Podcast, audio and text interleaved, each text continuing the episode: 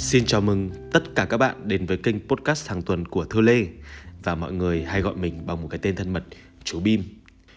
Nếu như bạn đến với kênh của mình lần đầu tiên thì đây sẽ là nơi giúp cho bạn phát triển tư duy về kinh doanh, tư duy về làm giàu và tư duy về phát triển bản thân ngay từ khi còn trẻ. Hãy cứ coi mình như là một người anh em, như là một người bạn thân, như là một người đồng hành cùng bạn để chúng ta có thể cùng tâm sự với nhau vào mỗi sáng thứ tư hàng tuần lúc 6 giờ sáng các bạn nhé. Và các bạn có thể tìm mình trên podcast Thư Lê hoặc bimthu.tv hoặc các bạn có thể tìm mình trên website bimthu.tv để có thể cập nhật những thông tin mới nhất và những món quà tuyệt vời nhất mình muốn dành tặng cho các bạn. Và bây giờ, các bạn đã sẵn sàng cho chủ đề ngày hôm nay chưa?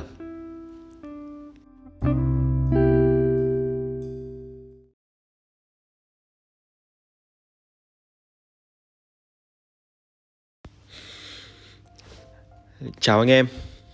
Vậy là sau một tuần chúng ta lại được gặp lại nhau vào một buổi sáng thứ tư rất là tuyệt vời. Không biết các anh em có nhớ mình không? Nhưng mà mình nhớ mọi người rất là nhiều. Bởi vì mình là một người hướng nội và mình chỉ có một cái quỹ thời gian rất là ngắn vào mỗi buổi sáng thứ tư để có thể tâm sự với mọi người mà thôi. Trong cuộc sống ấy thì uh, chúng ta mặc dù có rất là nhiều bè bạn nhưng mà bè thì lại nhiều hơn bạn. Và nhiều nhiều khi bạn thì đông, bè thì nhiều, nhưng chúng ta chả biết tâm sự với ai cả. Còn mình thì mình có các bạn, những cái người đang nghe cái podcast này. Dù chỉ là vài người thôi, nhưng mình cảm thấy rất ấm lòng, bởi vì chúng ta có nơi để tâm sự cùng với nhau. Ngày hôm nay thì mình đã suy nghĩ rất là kỹ.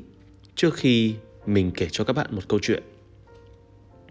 Cái podcast ngày hôm nay sẽ không có một chủ đề cụ thể gì cả, mà nó chỉ đơn giản là một câu chuyện về cuộc đời của một người đã bị tác động như thế nào bởi ma túy và cái hành trình để anh chàng này vượt qua ma túy như thế nào để ngày càng hạnh phúc và thành công hơn. Nếu như bạn chưa bao giờ thử ma túy một lần, thì bạn sẽ biết được là mình phải làm gì sau cái podcast ngày hôm nay. Chúng ta hãy cùng bắt đầu luôn nhá. Ngày xưa ngày xưa, có một anh chàng tên là Đức. Và anh chàng này được sinh ra trong một ngôi làng có phải đến 90% là những người nghiện. Ngay từ khi còn nhỏ, anh mở mắt ra, anh đã nhìn thấy cái hình ảnh đập vào mắt mình đầu tiên, đó là hình ảnh của những người thanh niên đang tiêm trích. Những cái người thanh niên không định hướng trong cuộc đời và họ có thể ngồi vạ vật ở bất kỳ đâu trong cái ngôi làng nhỏ bé đó chỉ để trích một liều ma túy mới. Và ngay từ nhỏ, cái anh chàng Đức này khi mà nhìn thấy những cái hình ảnh nghiện ngập đấy, anh đã tự nhủ rằng cuộc đời mình khi lớn lên mình sẽ không bao giờ nghiện ngập đâu. Nhưng cuộc đời không bao giờ sắp đặt dễ dàng như vậy. Khi mà một thời gian sau, khi mà anh chàng Đức này lớn lên, anh mới phát hiện ra một điều rằng hóa ra không chỉ các thanh niên trong làng mình nghiện, mà cả bốn chú trong gia đình nhà mình. Bốn người đàn ông trụ cột trong gia đình cũng nghiện theo. Thì chúng ta hãy cùng hồi tưởng lại cái quãng thời gian khi mà anh tráng đức này hồi đó khi anh mới ra đời. Thì cái ngày đó, việt nam chưa có internet và chúng ta không có một cái thú vui nào khác ngoài ma túy khi ma túy mới du nhập về Việt Nam trong thời điểm đó. Cái ngày đó chúng ta không có internet, các chương trình trên truyền hình còn rất hạn chế và các thanh niên ngày đó không còn một thú vui nào cả.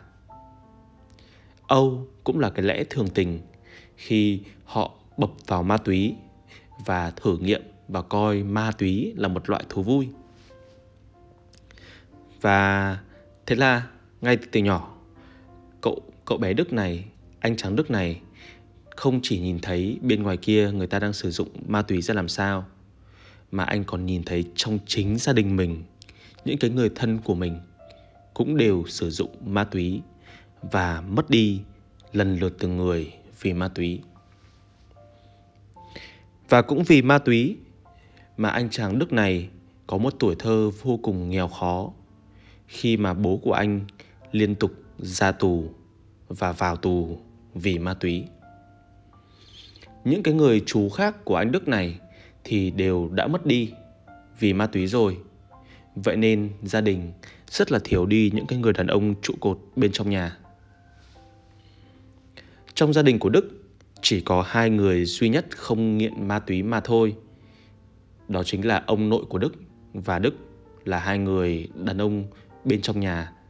Nhưng ông nội của Đức vì con của mình nghiện ma túy mà đã bỏ công việc rất là quan trọng trong công an quận. Từ một người chủ tịch quận, ông đã lùi về để có thể chăm lo cho các con của mình đang nghiện ngập và bỏ đi một cái tương lai còn đang rất sáng lạng trong sự nghiệp của ông. Còn Đức, mặc dù cũng là một người đàn ông thực thụ, nhưng lúc đấy Đức mới chỉ là một cậu bé và còn quá nhỏ để có thể quyết định được cuộc đời mình sẽ như thế nào trong tương lai. Và bẵng đi suốt 12 năm, Đức phải sống trong cảnh nghèo khó.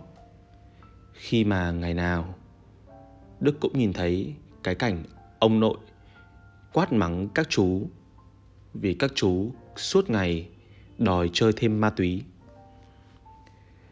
Bạn sẽ thế nào nếu như bạn rơi vào hoàn cảnh là một người bố thương con? Nhìn con mình vật vã, thèm ma túy. Nhưng bởi vì mình là một người bố, nên mình không có đủ quyết tâm để mình có thể nghiêm khắc với con mình hơn.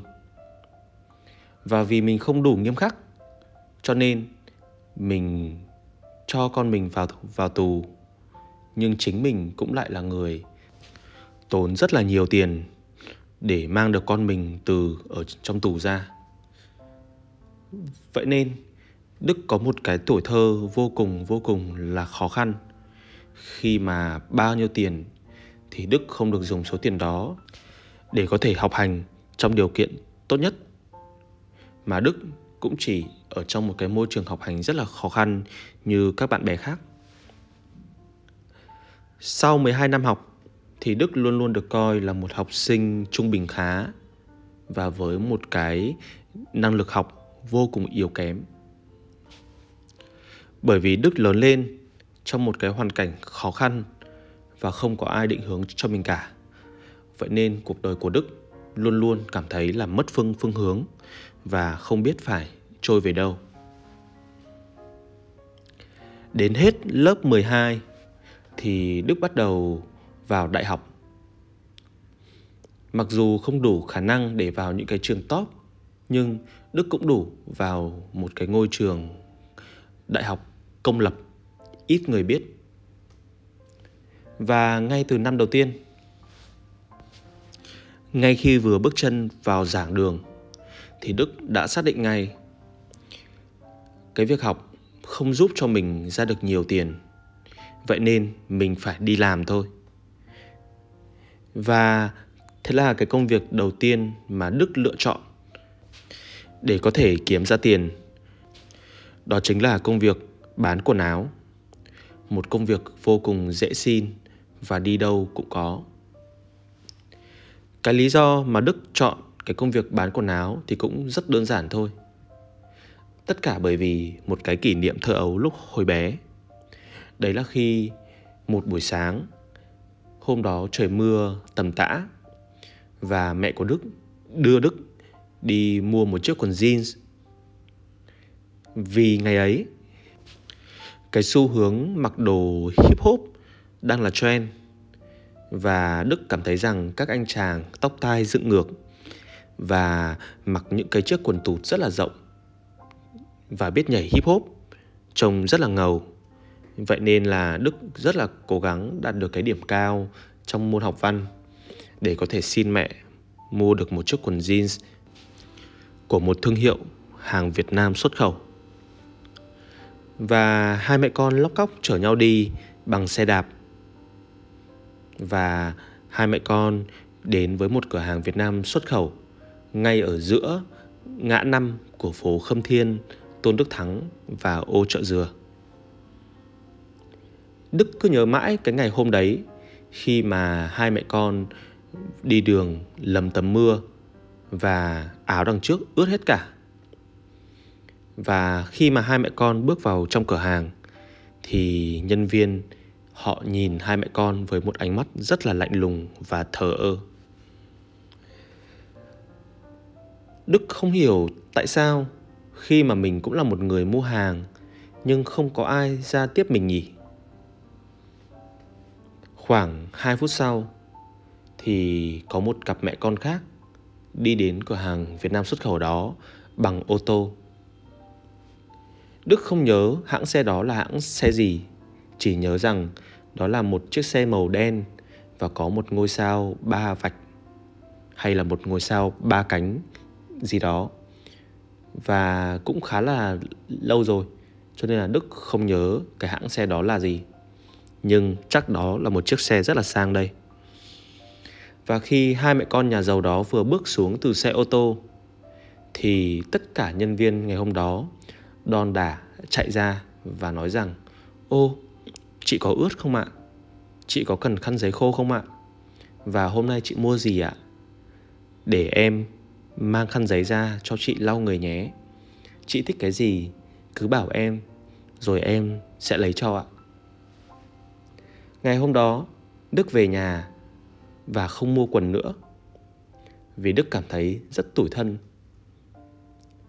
Tại tại sao cùng là một khách hàng, cùng có nhu cầu mặc đẹp, mà những cái người đi ô tô và ăn mặc sang trọng lại được chăm sóc tận tình như vậy? Còn mình và mẹ của mình đi xe đạp thôi và không được ai quan tâm cả cái ngày hôm đó là cái ngày định hình rất là nhiều vào cái tâm lý của một cậu học sinh cấp 2. Đó chính là sao? Đức ghi vào trong một quyển sổ của mình, một dòng chữ rất là lớn. Bạn không thể quyết định được gia cảnh của mình, và bạn cũng không thể quyết định được xuất thân của mình. Nhưng ngày hôm nay bạn hoàn toàn có thể quyết định được trông mình sẽ đẹp và tuyệt vời ra làm sao để nhận được sự tôn trọng từ mọi người. Sau cái dòng chữ nhỏ ngày hôm đấy, thì Đức luôn luôn ấp ủ trong mình một cái một cái ước mơ, đó là khi lớn lên, Đức sẽ mở một cái thương hiệu thời trang riêng. Và đó là cái lý do mà Đức xin đi làm ngay từ khi vào năm nhất đại học. Bởi vì Đức đâu chỉ cần kiếm tiền mà cậu còn mong muốn sau này mình sẽ mở ra được một cái cửa hàng thời trang có thể phục vụ khách hàng một cách tốt nhất. Dù khách hàng đó có là ai, dù giàu hay nghèo, dù xuất thân của họ như thế nào, chỉ cần họ muốn làm đẹp thôi thì Đức sẽ phục vụ cho họ như người thân trong gia đình. Và sau năm đầu tiên đi làm, sau năm thứ hai đi làm, sau năm thứ ba đi làm thì Đức bắt đầu nhận ra những cái điều không hay của các thương hiệu thời trang mà Đức đã từng làm. Và Đức nhờ cái sự tận tâm của mình mà cậu đã có thể phát hiện được những cái bí kíp kinh doanh mà không ai phát hiện ra. Càng làm càng hăng, Đức càng làm càng phát hiện ra nhiều bí mật chưa ai chia sẻ. Và Đức quyết định rằng mình sẽ phải nghỉ việc để có thể bắt đầu công việc kinh doanh của mình. Công việc đầu tiên mà Đức chọn đó chính là bán kính. Trộm vía như thế nào đó nhờ cái khả năng chụp ảnh đẹp của Đức, nhờ những cái cách viết bài rất là chân thật của Đức và nhờ cách mà Đức chăm sóc khách hàng của mình rất nhiệt tình. Và thế là những đơn hàng đầu tiên xuất hiện không quá lâu. Từ một đơn hàng, từ hai đơn hàng, từ ba đơn hàng dần dần xuất hiện những ngày phải có đến 50 đơn hàng một ngày trong cái thương hiệu rất là nhỏ của Đức. Và sau khi có tiền từ cái việc bán kính thì Đức quyết định mở rộng cái mô hình kinh doanh của mình ra. Cậu bắt đầu bán sang cả thời trang và đó là lúc cậu biết được rằng ước mơ của mình đã gần được chạm tới rồi. Thời gian đầu, Đức nhập hàng Trung Quốc về bán và vẫn với một cái thái độ vô cùng vô cùng là yêu chiều khách hàng và lúc nào cũng chỉ nghĩ đến những cái điều tốt nhất cho khách. Vậy nên thương hiệu của Đức ngày càng phát triển. Bẵng đi sau khoảng 5-6 năm, thì cậu bé Đức ngày nào, từ một cậu bé tay trắng, bị đối xử thậm tệ và có một gia đình không êm ấm thì Đức đã trở thành một người rất là thành công sau 5-6 năm. Mặc dù mới chỉ 24-25 tuổi, nhưng Đức đã có một cơ ngơi, khoảng 5 cửa hàng thời trang và với số tiền kiếm được mỗi tháng khoảng vài tỷ đồng. Đã có nhiều lúc Đức tưởng mình không còn biết phấn đấu vì điều gì nữa. Bởi vì với một người trẻ 24, 25 tuổi mà có số tiền khoảng vài tỷ đồng mỗi tháng thì đó thật sự là một số tiền mà nhiều người làm cả đời cũng chưa chắc đã có. Và đó cũng chính là mơ ước của rất nhiều người. Đã từng có một khoảng thời gian Đức rơi vào trạng thái tự kiêu, sĩ diện, tinh tướng với đời bởi vì Đức tưởng mình là nhất và Đức nghĩ rằng không ai giỏi bằng mình cả. Và cuộc đời không diễn ra đơn giản như vậy. Có một bước ngoặt xảy ra vào một buổi tối năm Đức 25 tuổi. Ngày hôm đó, có một người bạn tên là Xoanh. Xoanh rủ Đức đi ba và hai anh em uống rượu rất là say cho đến 3-4 giờ sáng. Cái ngày đó là lần đầu tiên Đức biết đến rượu bia. Và dần dần Đức bắt đầu thích những cái buổi tối thứ bảy khi mà mùi rượu bia, khi mà những cái tiếng nhạc chát chúa khiến cho Đức cảm thấy dễ chịu sau một tuần làm việc căng thẳng. Dần dần cái thời lượng và cái số ngày đi ba của Đức càng ngày càng tăng lên. Và một tuần có 7 ngày, thì Đức đi 3 đến 3 4 ngày. Lúc đầu thì là say. Sau đó thì là ăn nhậu. Và mọi người cảm thấy rằng chỉ cần say thôi nhưng cũng rất là vui rồi. Nhưng sau đó lực hấp dẫn một cách nào đấy, thì Đức càng chơi thì càng nhiều người quý mến. Và những cái người bạn đi ba, đi pub đó, một hôm tình cờ, đưa cho Đức một viên thuốc và nói rằng, mày thử đi. Không sao đâu.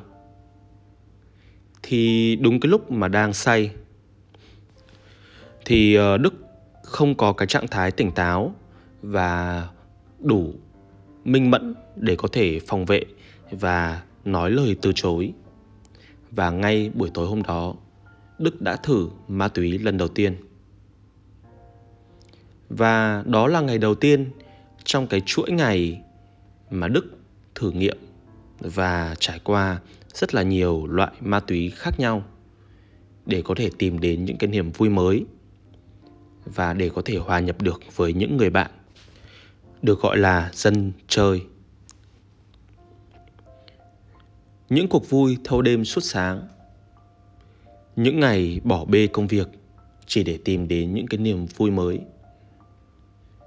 và dần dần, cái gì đến cũng phải đến thương hiệu thời trang của đức đi xuống bởi vì đức bỏ bê công việc của mình quá lâu những cái người chơi ma túy thường hay tự động viên nhau. Hãy cứ chơi đi. Kiểm soát được mà. Hôm nay chơi, rồi mai lại làm. Cuộc đời làm mấy tí, mà lại không hưởng thụ. Tiền kiếm thì cũng chỉ để chơi, chứ để làm gì? Đấy là những cái câu cửa cửa miệng mà những cái người bạn chơi bời của đức thường hay nói đến. Cho đến một ngày, lại một bước ngoặt lớn hơn xảy ra. Ông nội của đức mất. Và cái ngày ông nội của đức mất đi, đức nhìn mắt của ông, yếu dần. Và ông cố gắng nói một cái điều gì đấy, nhưng bởi vì sức quá yếu, khiến cho ông không thể nói đức chỉ biết đứng đó và nhìn vào mắt ông nội.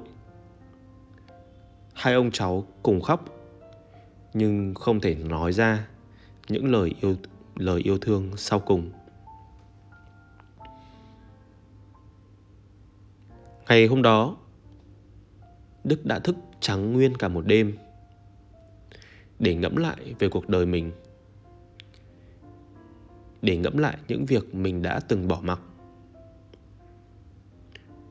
đức nghĩ rằng giá như thay vì mình chơi bời mà mình dành thời gian cho ông nội nhiều hơn, thì có phải là ông nội sẽ có nhiều điều và nhiều thời gian để nói với đức hơn hay không? Chưa bao giờ đức cảm thấy hối hận như là cái buổi tối ngày hôm đấy, bởi vì đức biết rằng mình đã bỏ lỡ quá nhiều thời gian cho những thứ vô bổ. Và đặc biệt, bỏ lỡ quá nhiều tiền cũng như cả tương lai của mình vì ma túy. Cái cậu bé ngày nào đã từng tự nhủ, mình về sau sẽ không bao giờ dính vào ma túy. Mà đến bây giờ, chính cậu lại là nạn nhân cũng như là thủ phạm trong cuộc đời mình vì những cái thứ mà ma túy lôi kéo. Ngày hôm đó, sau khi thức trắng cả một đêm và vô cùng hối hận vì những cái quyết định sai lầm của mình trong quá khứ, đức quyết định thay đổi. Cậu bắt đầu ngừng giao du và ngừng gặp gỡ những cái người bạn đã từng được gọi là dân chơi, là anh em cậu bắt đầu quay trở lại đọc sách nhiều hơn và bắt đầu giữ thói quen dậy sớm để thiền định. Từ cái ngày mà cậu biết đến thiền thì tâm trí của cậu minh mẫn hơn và cậu rất là yêu thích cái trạng thái tỉnh táo vào mỗi buổi sáng. Và cứ mỗi buổi sáng khi mà cậu tỉnh táo, dậy sớm, đọc sách và tập thể dục, thì đó là ngày cậu biết được rằng, ô, mình đã thật mạnh mẽ. Bởi vì ngày hôm qua, mình đã không phê và không thử một loại ma túy nào đấy. Mỗi ngày cậu tỉnh táo hơn thì lại là một ngày cậu rõ ràng hơn trong cuộc sống của mình. Cậu biết rằng ngày hôm nay khi mà mình còn tỉnh táo khi mà mình còn mở mắt trong trạng thái thoải mái và sảng khoái, thì đó là ngày mình có rất là nhiều việc để làm cho những người bên ngoài kia. Thiết kế một bộ đồ mới thật là đẹp cho khách hàng. Tặng cho mẹ mình một cái chiếc túi túi mới. Hỏi thăm một vài người bạn và anh em đi uống bia. Ít thôi, chỉ là một cốc. Cậu viết những cái bài content có giá trị để có thể chia sẻ cho cộng đồng. Và sau cùng, cậu đang ngồi đây để có thể ghi âm những cái podcast có ý nghĩa để giúp cho ai nghe được cái podcast này có thể hiểu được rằng ông trời sẽ luôn luôn ủng hộ và tạo điều kiện cho những người thật sự chăm chỉ chỉ cần chăm chỉ thôi, thì chúng ta đi mãi rồi cũng sẽ đến đích. Nhưng ngoài thành công ra, thì trong cuộc sống sẽ còn rất là nhiều thử thách. Và một trong những cái thử thách mà ông trời thường ban xuống, đó chính là những cám dỗ mà khiến cho bạn rất là khó bỏ và để lại những hậu quả khó lường. Trong cuộc sống không phải, lúc nào chúng ta cũng đúng. Chúng ta được phép sai. Nhưng hãy cho chúng ta một khoảng thời gian sai ngắn thôi. Và hãy quay đầu về bờ trước khi quá muộn. Đừng để bản thân mình bị trôi giặt quá xa, như là một con thuyền lênh đênh, mãi mãi trôi giặt ngoài biển và không biết đến bao giờ mới quay trở về ông trời cho chúng ta thành công, để chúng ta có thể giúp đỡ những người khác. Chứ không phải thành công để hưởng thụ và chìm đắm vào những cái thú vui không hồi kết. Và nếu như các bạn đang nghe đến đây, thì mình cũng thông báo cho các bạn một tin vui. Đó chính là đức đang ở trong những cái tháng ngày tuyệt vời nhất trong cuộc đời mình bởi vì đức biết được rằng những cái việc mà cậu đang làm từ nay cho đến phía sau hoàn toàn chính là từ những cái sự tỉnh táo mà đức đang có. Dù sau này đức có thành công hay đức có thất bại, thì tất cả đều dựa trên những cái quyết định lúc tỉnh táo của đức. Và dù có thế nào, đức cũng không hối hận chừng nào các bạn còn được nghe giọng của đức, thì chừng đó các bạn biết được rằng đức còn đang rất quan tâm tới các bạn và các bạn sẽ luôn luôn có một người anh em để chia sẻ hàng tuần. Dù các bạn có lạc lối hay dù các bạn có đang mất phương hướng, thì chỉ cần bảo với tôi tôi sẽ liên lạc với đức để có thể xuất hiện ngay và tâm sự cùng các bạn đừng bao giờ mất niềm tin. Đừng bao giờ mất hy vọng. Nếu như các bạn cần một người dẫn đường, một người có thể dùng hết những cái kinh nghiệm đã từng sai lầm ra để có thể chia sẻ cho các bạn thành công hơn, thì hãy tìm đến đức. Và tôi thư lê, có trách nhiệm sẽ giúp cho các bạn gặp được đức. Đây là lời hứa mà tôi có thể đảm bảo được.